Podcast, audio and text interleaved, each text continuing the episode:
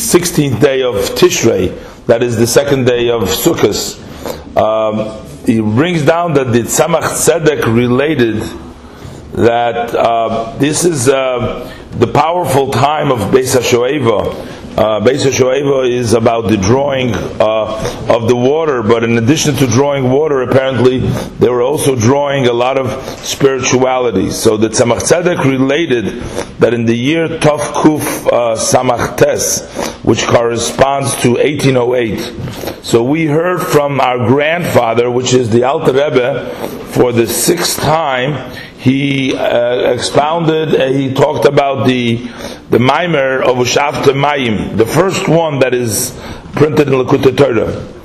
And he says the excitement was such, it was similar to what the Gemara uh, Yerushalmi in Sukkah Perikei Halach Aleph says, that Shavta means they would draw from there.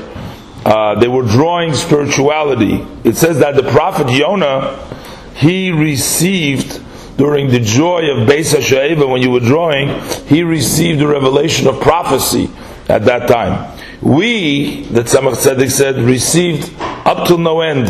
That's how much they were receiving from that mimer and from that excitement. The soif is, this, the end is, Mashiach will come, and the end is tied to the uh, beginning.